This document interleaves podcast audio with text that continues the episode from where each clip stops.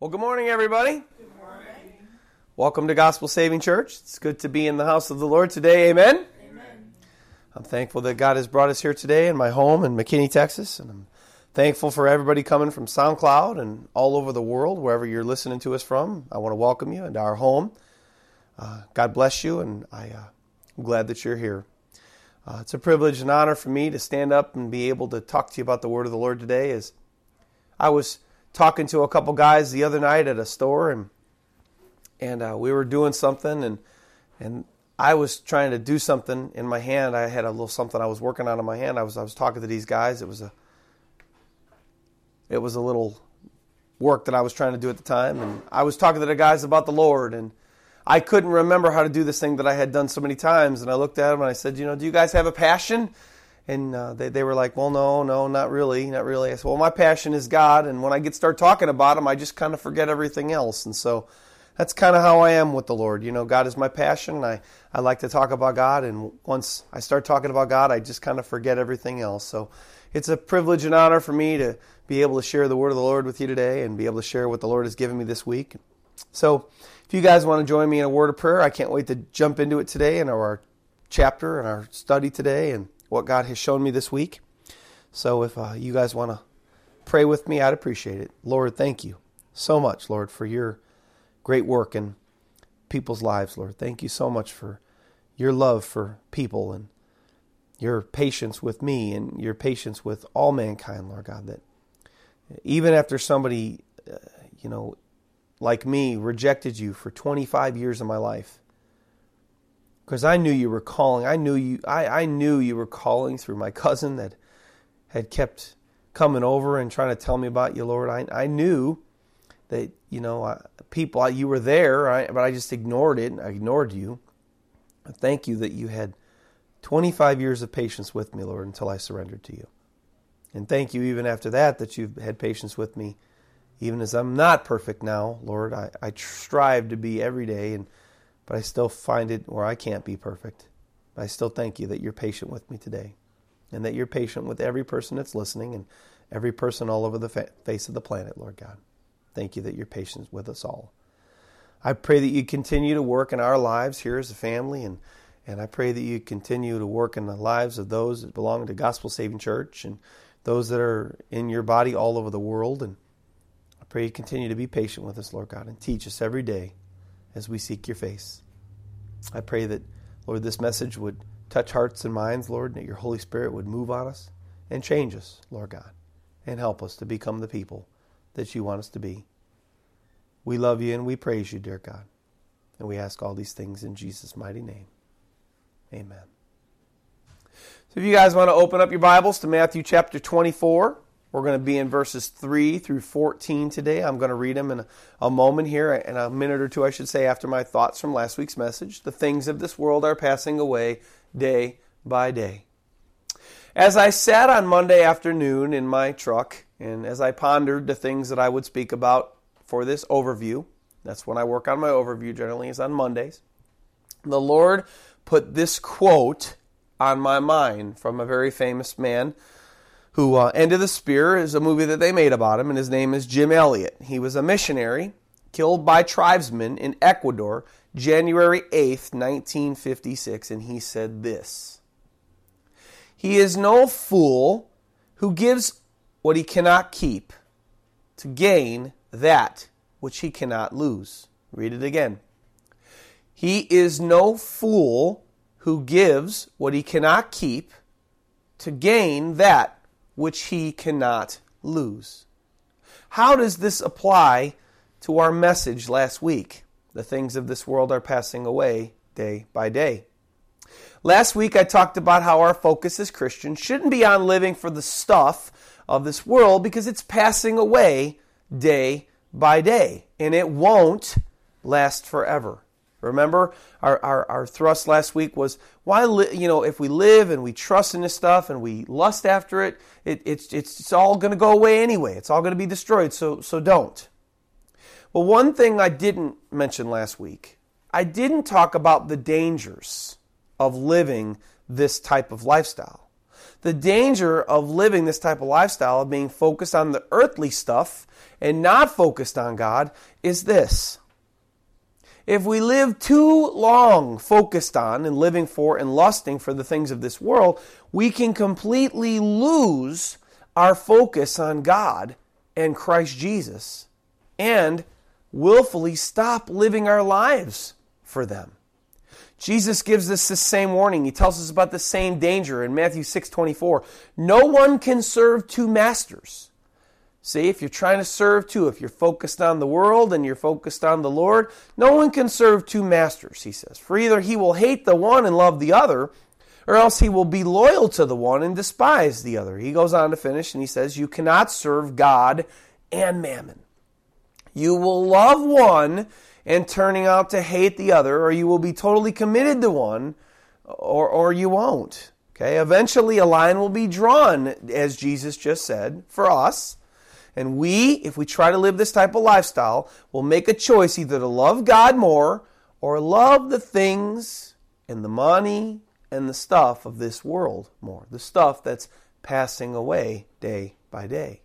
And as far as I've seen in my 40 years of life, up to this point, the stuff of this world and the lusts of it are mighty attractive to our flesh. So it seems to me that if we live too long focusing on the stuff of this world and not focusing on God enough, that the stuff of the world will, will draw us away from God and God won't win because we'll be more, you know, our flesh loves those things of this world that we think we can own and have right now. Jesus said in Matthew 6:26 because if we start to do that, he says what profit is what profit is it to a man if he gains the whole world and loses his own soul? Or what will a man give in exchange for his soul? So I want to read this quote one more time and I want to show us how it fits in to last week's message perfectly. Jim Elliot said, "He is no fool who gives what he cannot keep to gain that which he cannot lose. Listen, here's how it fits in. By living a lifestyle of being focused on the stuff and the man made treasures of this world we, that we cannot keep, we can easily start serving that stuff permanently, like Jesus said, and eventually lose our own souls in hell because we start to love the stuff more than God.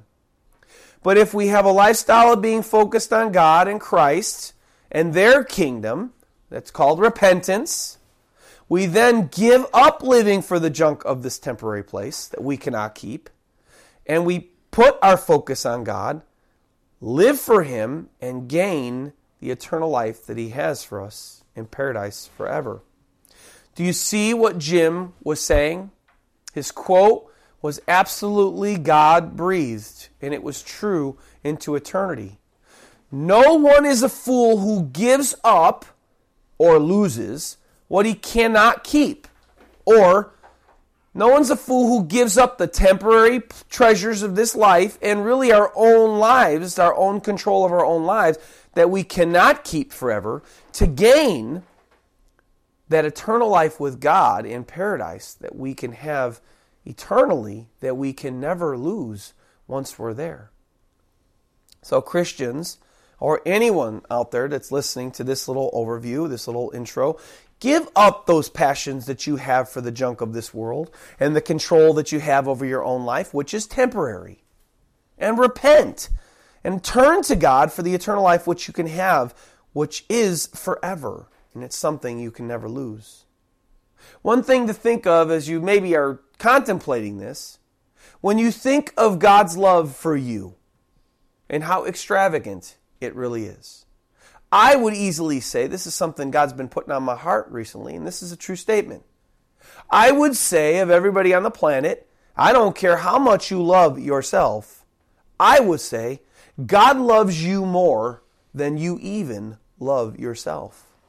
And when you put it that way and you think, well, God loves me more than I love myself, why not? Stop living and being focused on all the stuff of this world that you can't take with you forever and cling to Him and focus on Him. If somebody can love you more than you love yourself, and you know how you are and you know the kind of sinner you are, then isn't that one worth giving all honor in all your life and being focused on Him totally and not being consumed with the things of this world? I think it is. I think it's a no brainer move, if you ask me. All right. Praise God. Anyway, let's get on to this week's message, shall we? Our title of this week's message The Signs of the Ends of the Age, Part 1. We're going to have another part, maybe even three parts. The Signs of the End of the Age, Part 1.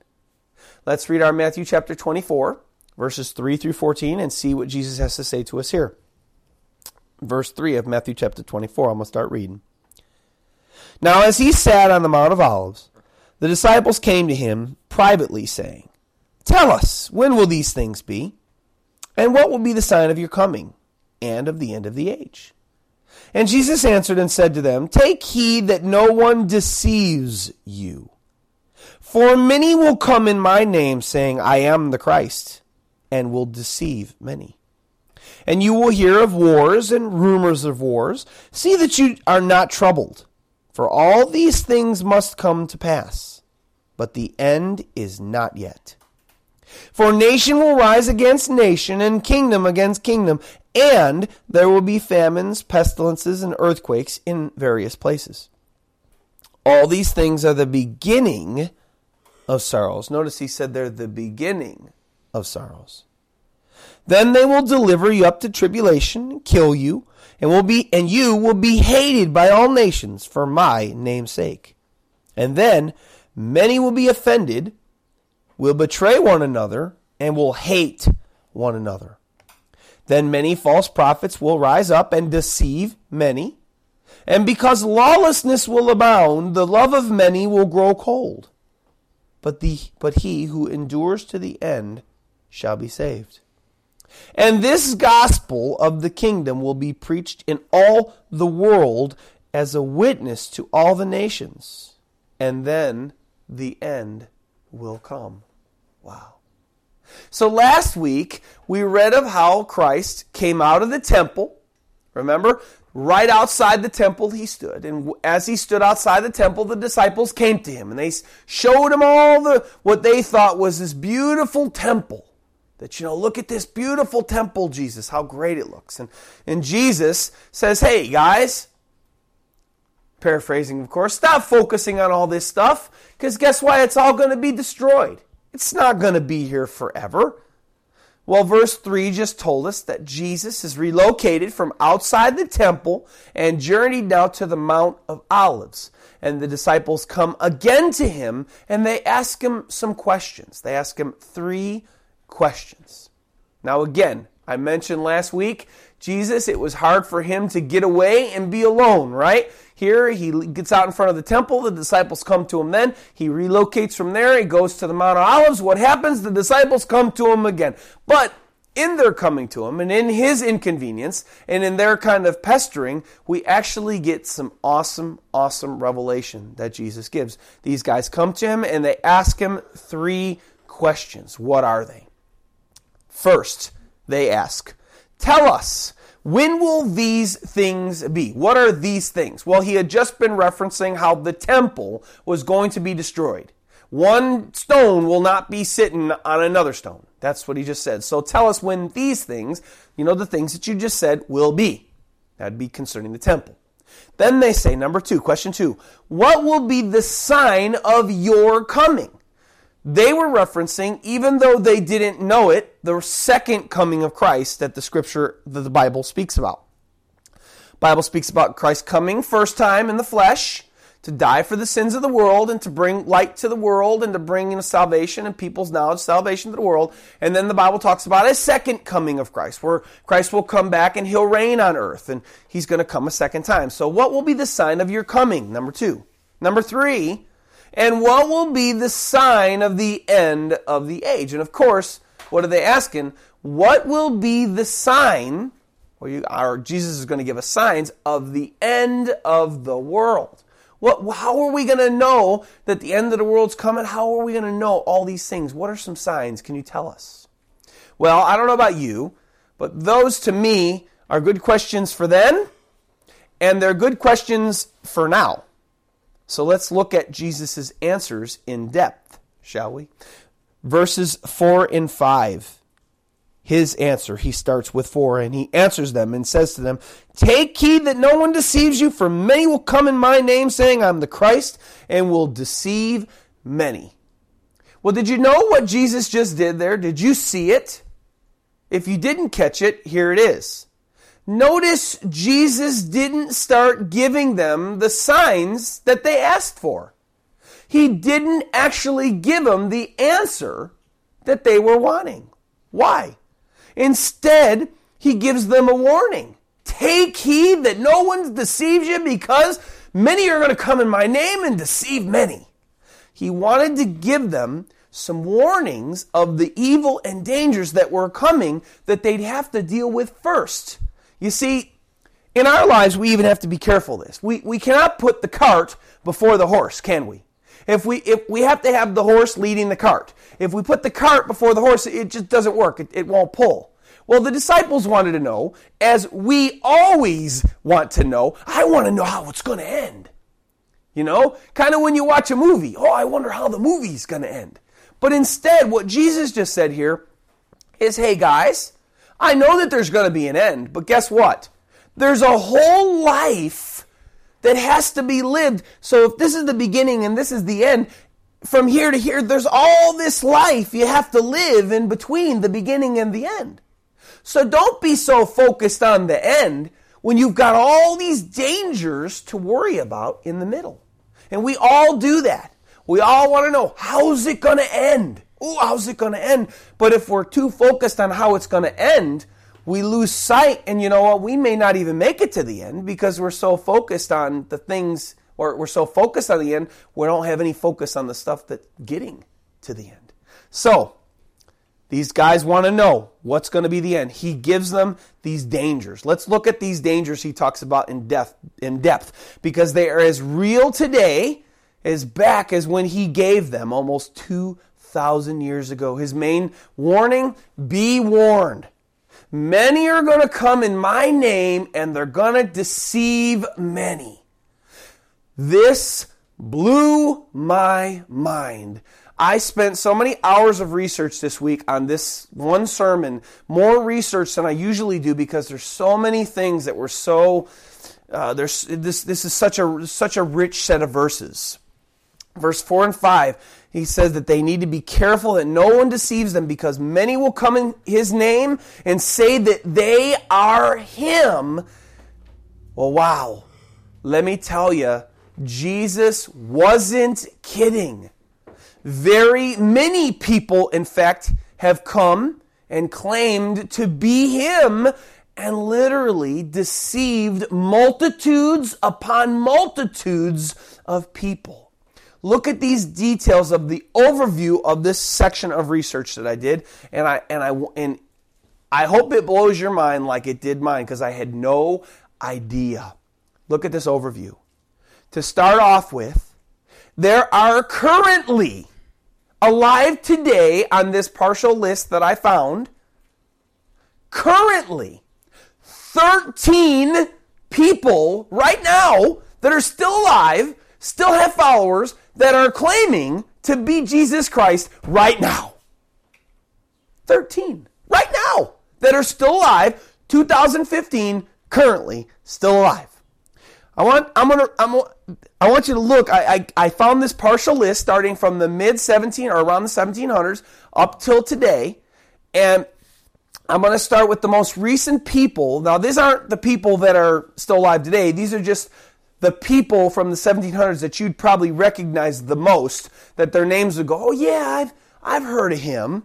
And so remember, this is a partial list, and in the partial list that I found from the 1700s from all the way from 1700 to today, and you see that it's increased because 13 out of 35 people since the 1700s have claimed, or their followers have claimed them, to be the Christ or the Son of God.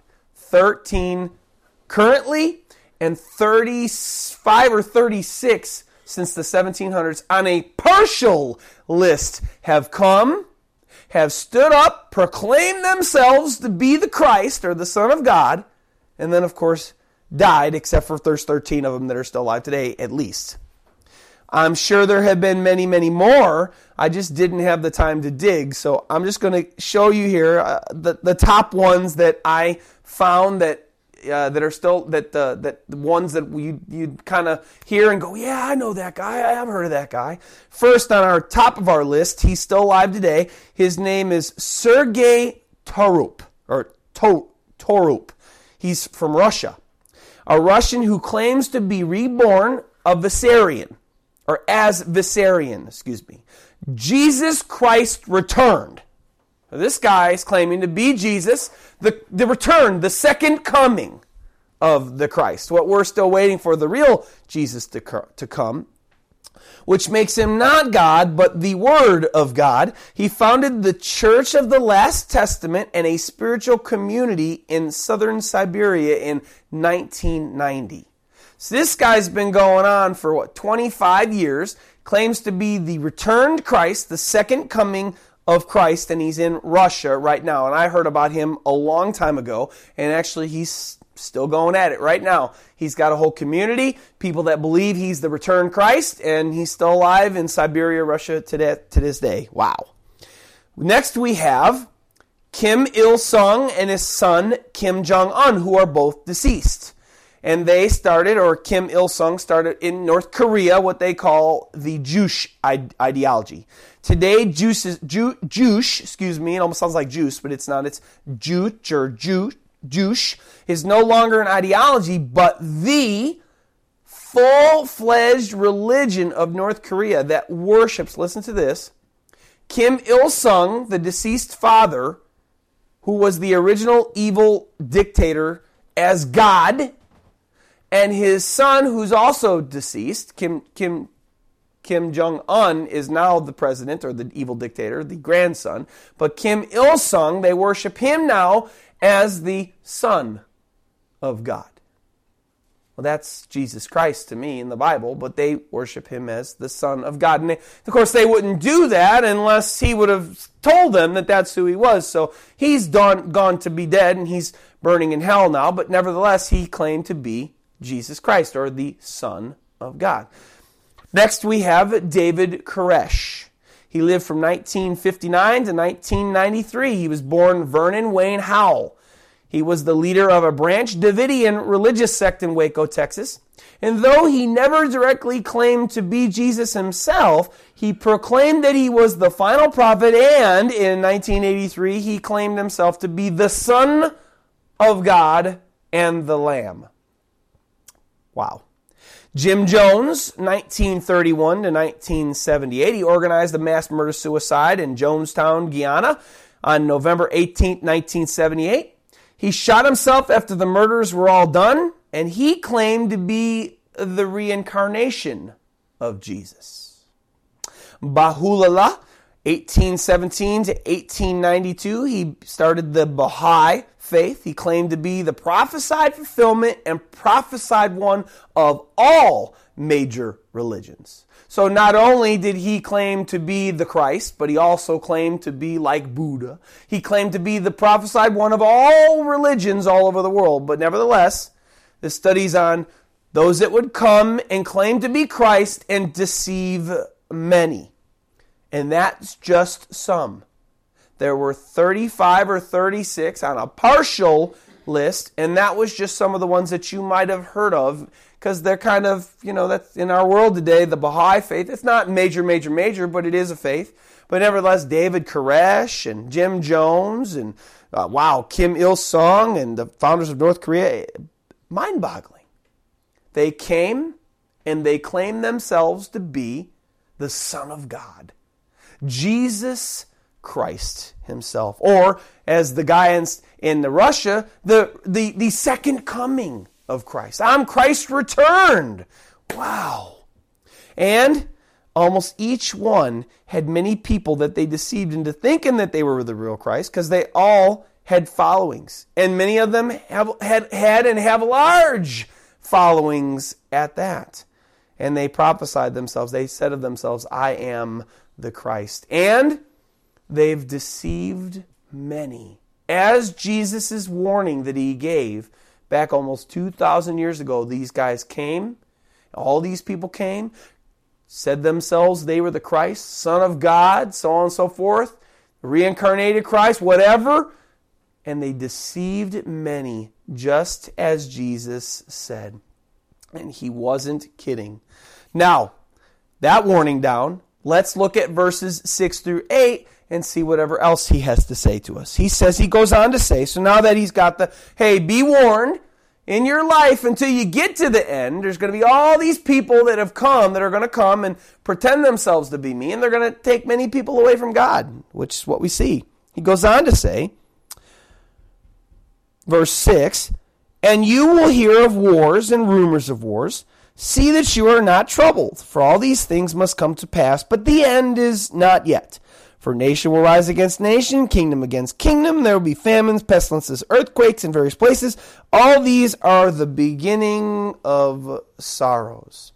Jesus finishes up telling them about the terrible dangers that are ahead of them as all these false people will come in his name. And he gets into now, he finally gets into starting to answer their questions. Let's look at each one of these verses in depth and see exactly what he has to tell us. He tells us first in verse 6 that there's going to be wars and rumors of wars, but you know what? You're going to hear these things, but don't be troubled.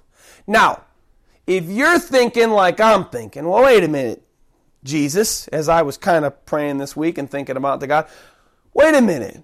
You said the, the beginning of the end was going to be the wars and rumors of wars. Well, if you're thinking like I'm thinking, there's been wars and rumors of wars since before Jesus was ever born.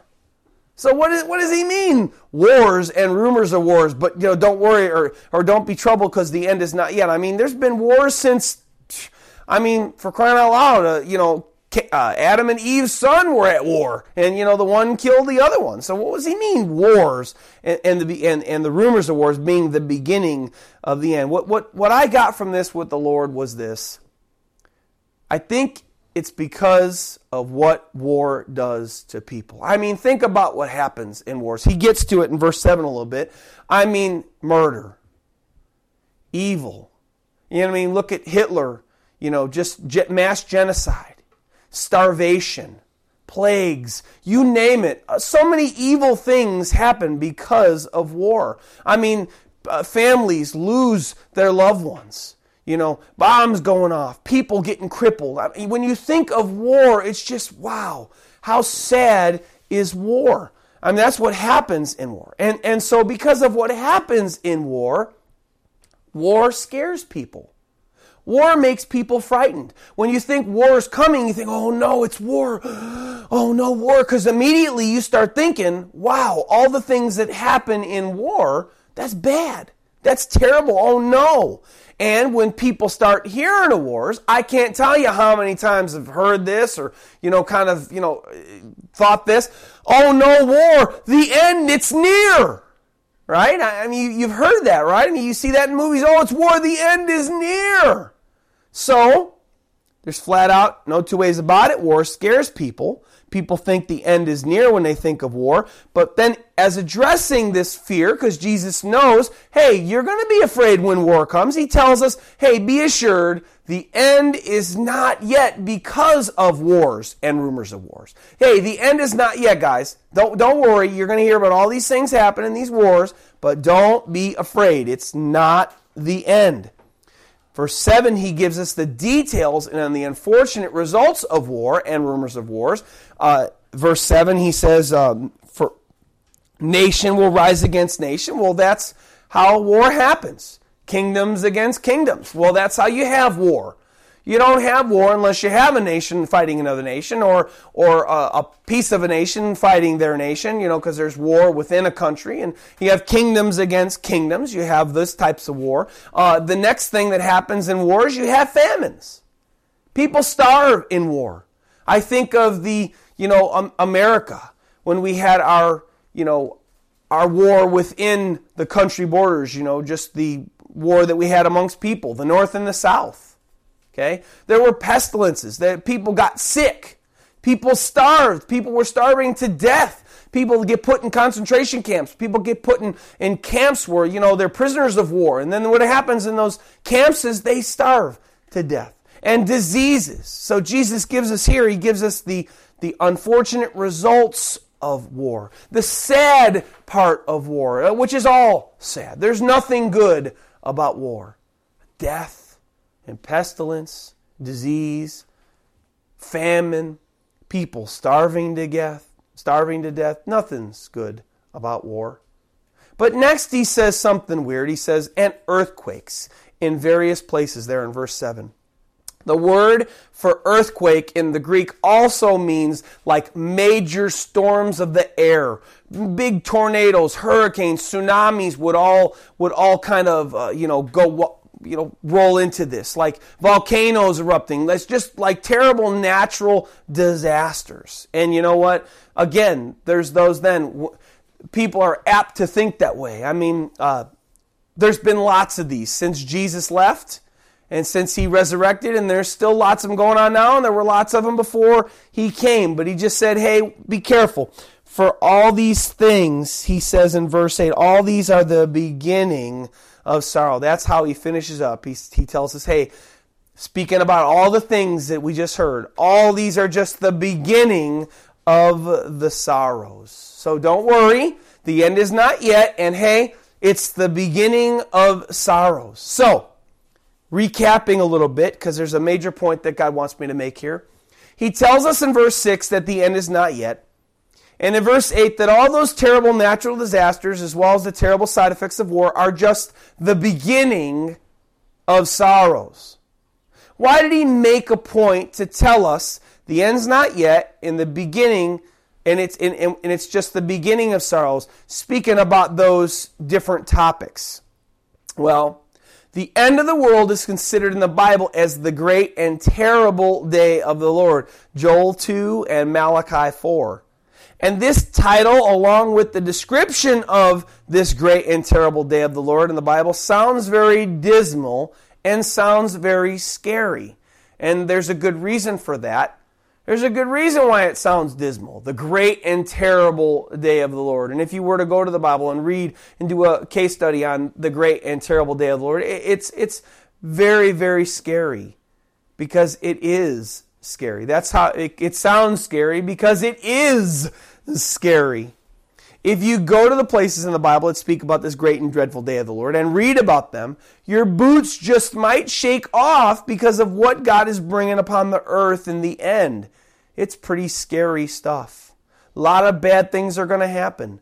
God's going to judge sin in this world, and He's going to bring a lot of things to an end and destroy a lot of the earth. And the great and terrible day of the Lord is a great and terrible day of the Lord. But why did Jesus say here, referencing to these things, you know, hurricanes and earthquakes and all these things and the, and the things of war and rumors of war. Why did he say, hey, the end's not yet and, and it's, you know what, it's just the beginning of sorrows? Well, I believe Jesus told them that then and us now these signs at the end of the world that they were not quite the end and just the beginning because it sure would be easy to hear of all these things happening. And it's sure easy to see all these things happening and just think that this must be the terrible judgment that God is bringing upon the earth. In fact, it's so easy to think that way that if you go ahead and you were to Google these signs on the internet, you know, on the web, you know, oh, earthquakes in various places, you will not believe what you come up with. People have just there's all kinds of websites that are crazy calling because these things are all happening. This is the end. Oh, the end is near. Whoa, is this? Oh no. Hey, watch out, guys. The end is here. Whoa, earthquakes. And oh, I, I used to have a friend that talked about all the earthquakes and how they were increasing and how all the magnitude of them is getting worse. Oh, it's, it's getting closer to the end. Well, Jesus just said that even though you hear of all these things, see all these things, hear of these rumors of war, see all the effects of war, see all these natural disasters, he just said that all these signs, he puts them at the beginning of the end. Hey, verse 8 all these things are the beginning of sorrows, or translation, beginning of the end. The end is not yet, guys. Just know when you see all these things happening, and of course, as they frequent more, that's the beginning of the end. So we have to be careful that we just don't start seeing all these things and think, oh, the end, it's tomorrow because, oh no, you know, all these terrible things happening and be these, these naysayers because people have been seeing these things since Christ left. And there's been ministries, well meaning ministries that have, oh, the end is near. And so many people have prophesied of the end of the world. Oh, it's in this year. Oh, it's coming. It's so soon because look at all these, look at all these natural disasters. Look at all these terrible things that are happening. Oh, Jesus said that this is going to be a sign of the end of the age. No, he didn't say it would be a sign of the end. He said it would be a sign of the beginning of the end. Now, saying all that, do I think the end of the world is near? And do I think that the end of the world could be, could be in my lifetime? Yes. But I don't feel that it's my life's calling from God to focus only on this aspect and go crazy with it, like some people have in our world today. Jesus says in His Word that we should be faithful doing what God told us to do until the end. So that is what I focus on doing. I focus on being faithful to God until the end. Being faithful. I don't focus on, whoa, look at all these signs, the end, look at the end zero. And whether or not, the way I feel, whether or not the end of the world is in my lifetime or not, that is not my recommendation to you to do either. Oh no, the end. Oh, it's coming any minute. Oh, let's go on a mountain and let's go. I don't recommend you do that either. I recommend that you be faithful and just see the times, signs of the times. See all these wars and rumors of wars. See all the way the earthquakes are increasing, if that's true, and all the natural disasters are increasing, and believe, oh, you know what? We're in the end times for sure, because Jesus said that would be the beginning of the end. But don't put all your focus on the end because again just like i said about jesus' warning at first there in verses 4 and 5 the disciples wanted to know well when is the end? Oh lord in verse 3 and he says hey be careful first. You got to get there so you could be deceived out of it and never make it guys because many's going to come in my name and they're going to claim to be me and you may not even make it you may fall away from me because somebody may deceive you so we need to just be careful not to be the naysayers, not be, oh, the end is tomorrow, and be focused on staying faithful to God and not focusing on the end, because that's kind of what Jesus did with his disciples right here. All right, so let's move on and see what other signs Jesus has to give us. He has some dangers for his disciples to be aware of next in verse 9. Let's read it. He says, To them, then they will deliver you up to tribulation and kill you, and you will be hated by all nations for my name's sake. What did he just say?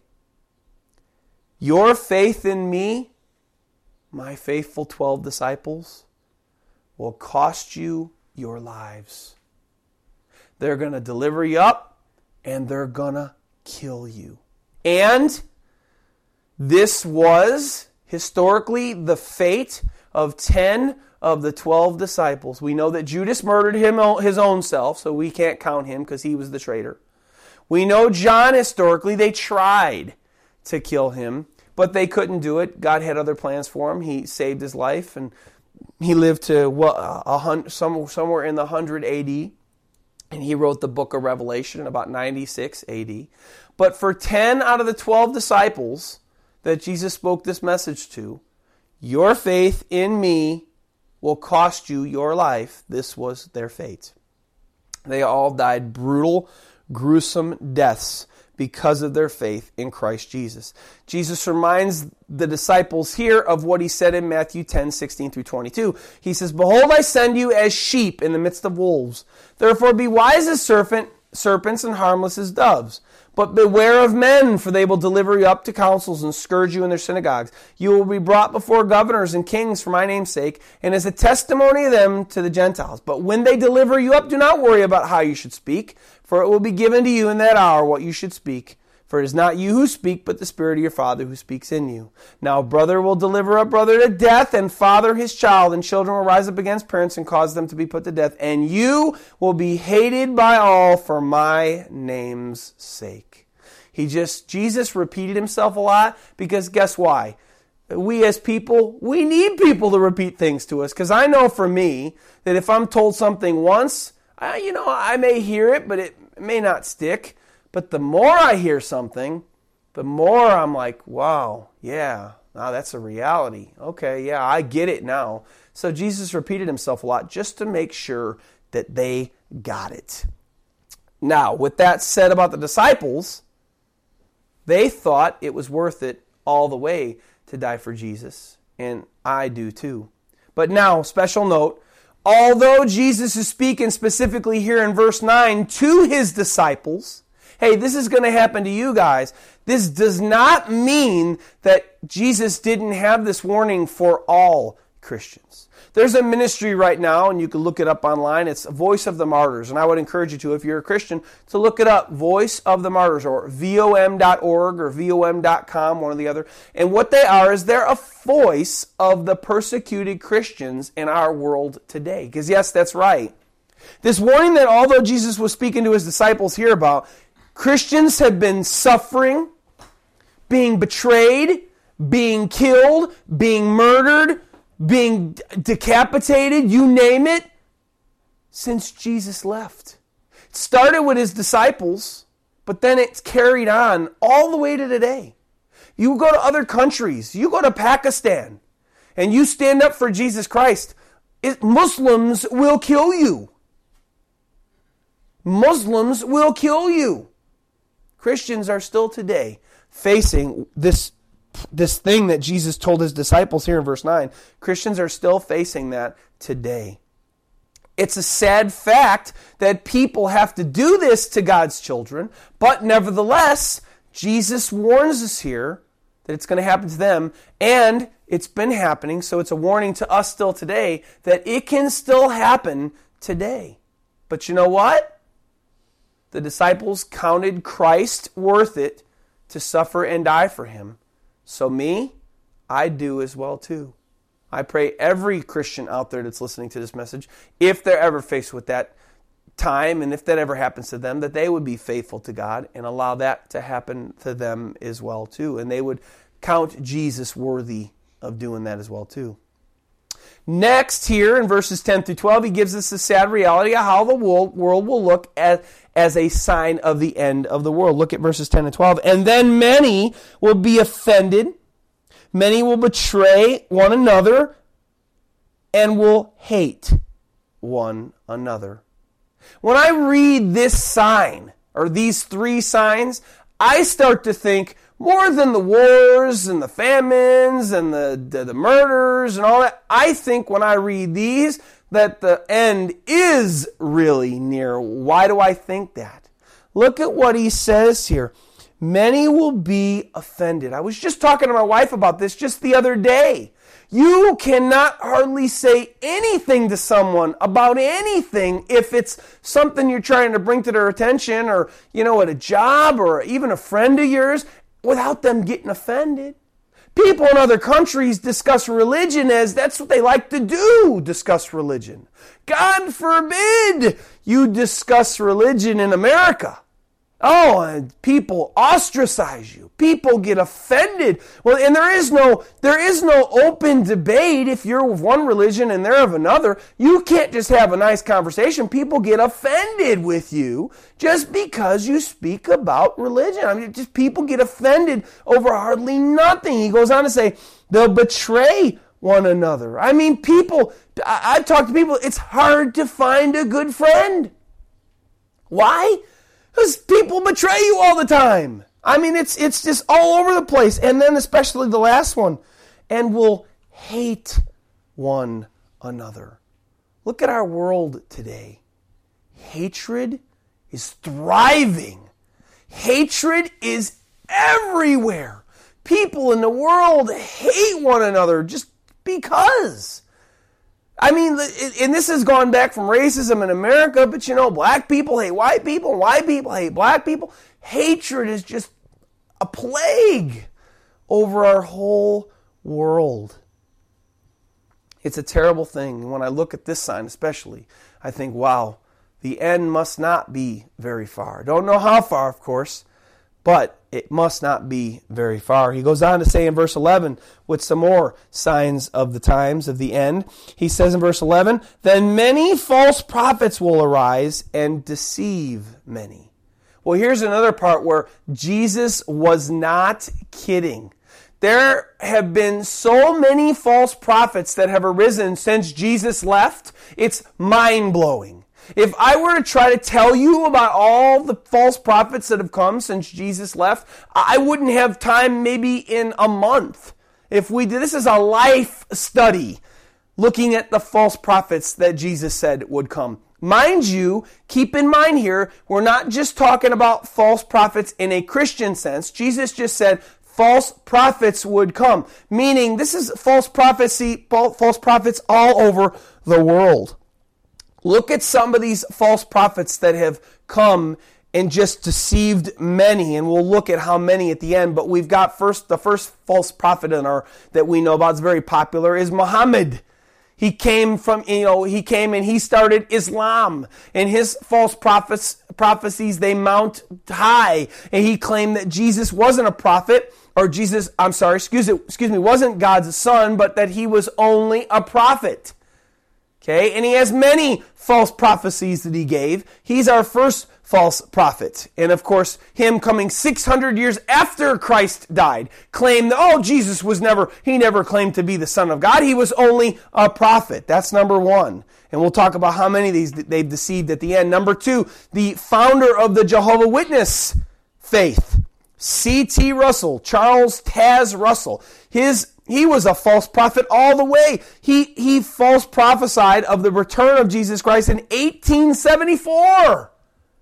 The invisible return of Jesus Christ, by the way, in 1874. And he gave many false prophecies of the return of Christ and even set dates. And guess what? It's 2015 and Jesus still hasn't come back. His lawyer, R.F. Rutherford, the one that followed him, did the same thing. He seized control of the Jehovah Witness organization and he was a false prophet right after them. Joseph Smith, founder of Mormonism in the 1800s, he was a false prophet. He, re- he said the return of Christ would be in 56 years from 1835. Wow! It's 2015, he's still not here. He said that a temple would be built in Missouri in 1832 in his generation, and that never happened. He said the government of the USA would fall within a few years of 1843, and the government of America is still standing in 2015. Look at that! Another false prophet. Mary Baker Eddy, founder of Christian Science. Mary was a sickly woman who sought a cure for her illness. She came upon a man named Quimby who taught her the power of healing science of the Bible. Mary said many times that the Bible was her final authority, yet she completely speaks against the Bible. Her religion of Christian science is a complete antichrist religion, and one of her main teachings proves this. Listen to this. Her premise was that man is actually perfect and able to obtain the same divine mind that Jesus attained. Sickness can be eradicated once a person sees the pure thoughts will dispel the illusion of disease. Disease is just an illusion. All you have to do is think good thoughts and they'll, diseases will go away. Isn't that something? Wow, let's do it. I'm ready. But unfortunately, that's not true. She claimed that her church, of course, was the one true church, and members are encouraged to affirm this anti-Christ and anti-God saying, God is good, and therefore good is God. Get it? So that means anything and everything good is God. A nice warm hug from your son, oh, that's God. A nice summer breeze, oh, that's nice and good. Oh, that's God. Oh, look at how beautiful the planets and the stars and the moons are. Oh, that's God. See how anti God she was? And yet, the false prophet of Christian science? You would think you hear the word Christian science. Well, that's got to be a Christian religion. False prophet. False prophet. Buddhism, Siddhartha, deceived, and all these people, when you put them together, there are a lot more. So many, as I said, it'd be a life study. so many people that these false prophets deceived. Islam today alone, from Muhammad's false prophet and his false prophecies and his fake, that uh, Islam's got 1.57 billion deceived right now on the face of the planet. Which, which puts us at altogether billions since Christ left. And Jesus said many false prophets would rise up and deceive many as a sign of the end of the world, and that's exactly what we've seen today, right now, and for a long time since he's left. We see false prophets, lots of them have come and deceived billions of people that have lived on the face of the planet. Look at verse 12 for our last sign of the times here. And because lawlessness will abound, the love of many will grow cold. The word for lawlessness is defined in Strong's as the condition of without law because of ignorance of it, because of violating it, contempt and violation of the law, iniquity and wickedness. And this would be contempt and violation of not only God's law, by the way, but also the laws of the land. Well, did you hear those definitions that I just gave? And does that not sound like the world we live in in 2015? Sin or the contempt of God's law and the laws of the land have completely run wild in our societies and in our world today. Sin today is more accepted than any other time in the history of the world homosexuality, abortion, adultery, pornography, fornication, prostitution, drunkenness, murder, evil speaking, the worship of money, people hating one another, all run completely crazy in our world today. And the kicker is if you stand against any of these, and you say, oh, abortion's wrong, or especially the big one, oh, adultery's wrong or oh fornication. People that's not wrong. I i, I can do what i want. And, and, and homosexuality that's a big one.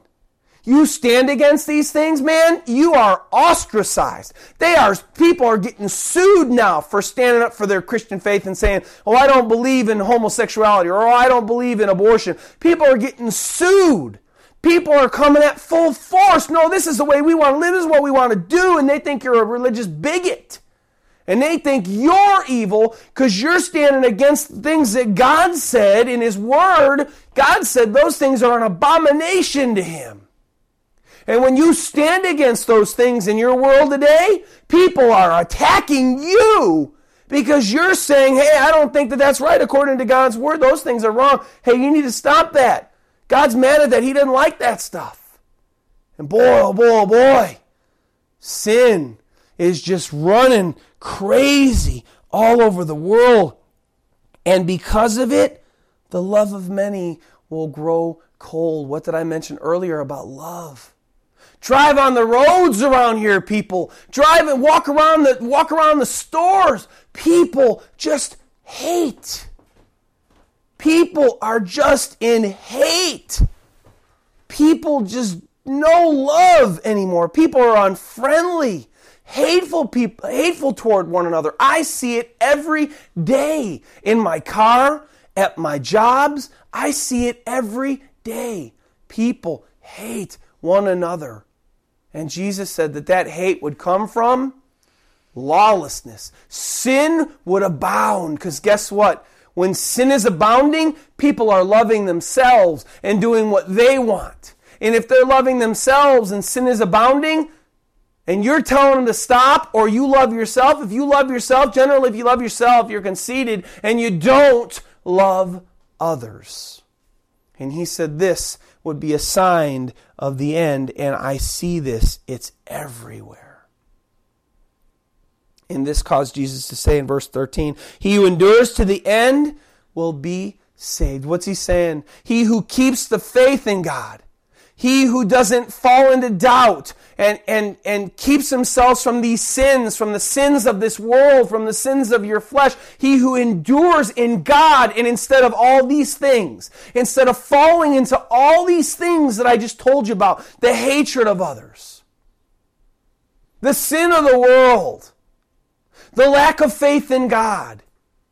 He who endures in his faith in God and stays faithful to God and stays pure from all the sins of this world, he who endures to the end, that's the one that'll be saved. The one who stays away from all the evil in men's hearts that's run rampant throughout the world at this time. He who endures to the end will be saved. Look at the last one, verse 14, the last sign.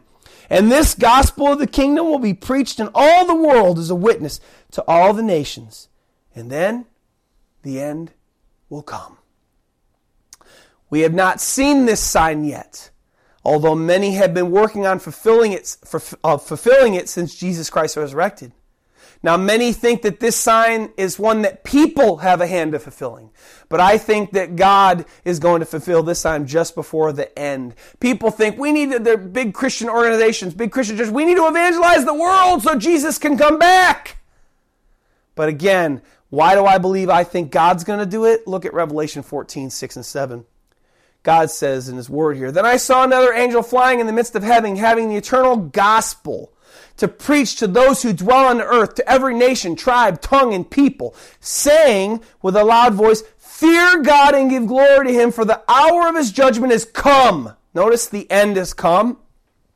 And the angel has this everlasting gospel in his mouth. So I think God is going to be the one to fulfill this prophecy, but we haven't seen it yet. And mankind has not quite evangelized all the world yet through TV, radio, via internet, and so on and so forth. So, does this mean that all Christians out there that are trying to evangelize the whole world that you need to stop?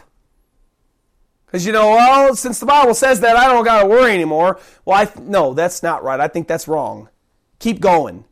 Jesus commands all his followers everywhere to keep doing this, to evangelize, to share the gospel, to tell others about him. So if you're doing this, Christians, don't get discouraged because God's going to do it at the end, I believe. Keep doing it because that's what God said to do. That's what Jesus said to do. But I do believe that God will evangelize every person on planet Earth in the closing moments of time and give everyone a chance to come to him like he did, like we read about in Revelation 14. This is, by the way, God's desire. God desires none to perish and all to come to repentance unto salvation. In closing, is the end of the world coming? Since we're going to have more parts of this, you know, message, uh, the end of the, the end of the age, we're going to have a part two next week. Is the end of the world coming? Absolutely. The Bible says it will.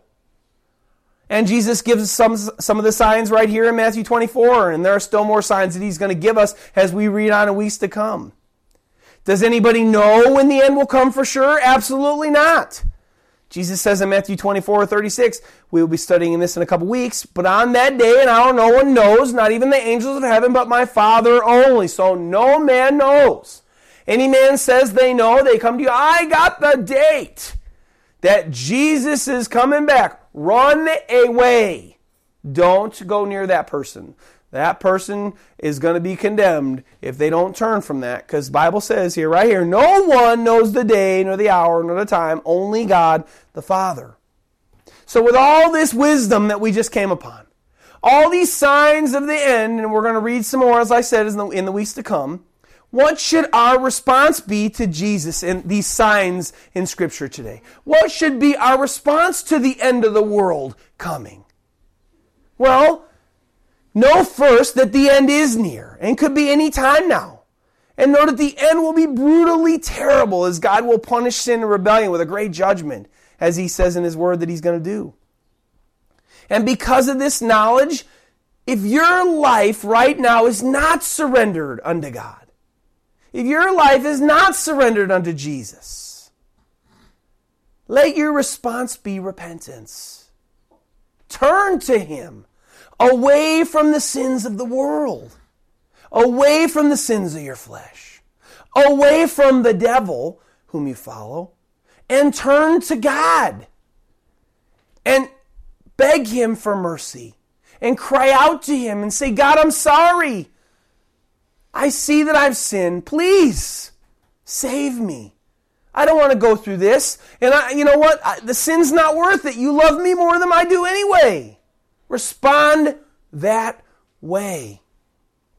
But if your life is in his hands and you have repented and you do live for him, then what did he say? Those that endure to the end shall be saved. Keep fighting the good fight. Keep striving to enter the kingdom of God. Keep on the narrow path. Stand with God in faith. Stand against the world and the evils that are in this world. And keep going for God. Don't give up. But know for sure the end is coming and God will judge this world. So I pray that you will be ready for it when it comes. And of course, don't live for and focus on the things of this world that are passing away day by day. Live your life focused on God and His kingdom. That was last week's message. The end of the world is coming, guys. Let's be ready. Let's stay faithful if we're following. And if you're not right, turn. Turn to Him now. Surrender now. And don't be left behind. And don't stick around for all this evil stuff. God loves you more than you love yourselves. Let's pray. Lord, thank you. Thank you for your wisdom, Lord God. Thank you for these signs of the end of the age. Thank you, Lord God, that you gave us all these things. For Lord, you show me this even just right now, Lord. You only gave us these signs. You only gave us these, these indicators so that we would see them and know, you know, that we're getting close or know, or know that we're on the cusp or know that we're there. And so that if we know that we're getting closer, if we know we're there, Lord, that we shouldn't continue living for ourselves. We shouldn't continue living in evil, Lord, that we need to turn. Because, Lord, the great and your great and terrible day is coming soon.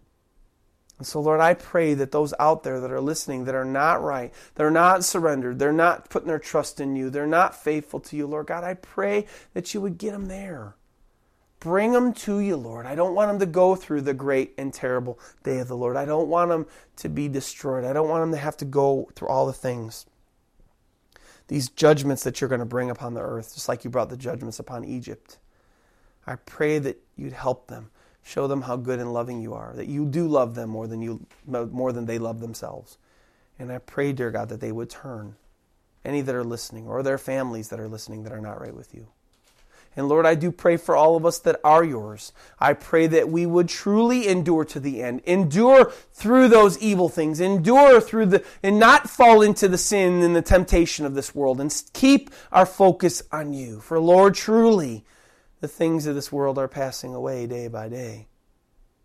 Lord, let us give up what we cannot keep forever to gain the eternal life with you that you say we can have, that we can never lose. I love you and praise you, dear God.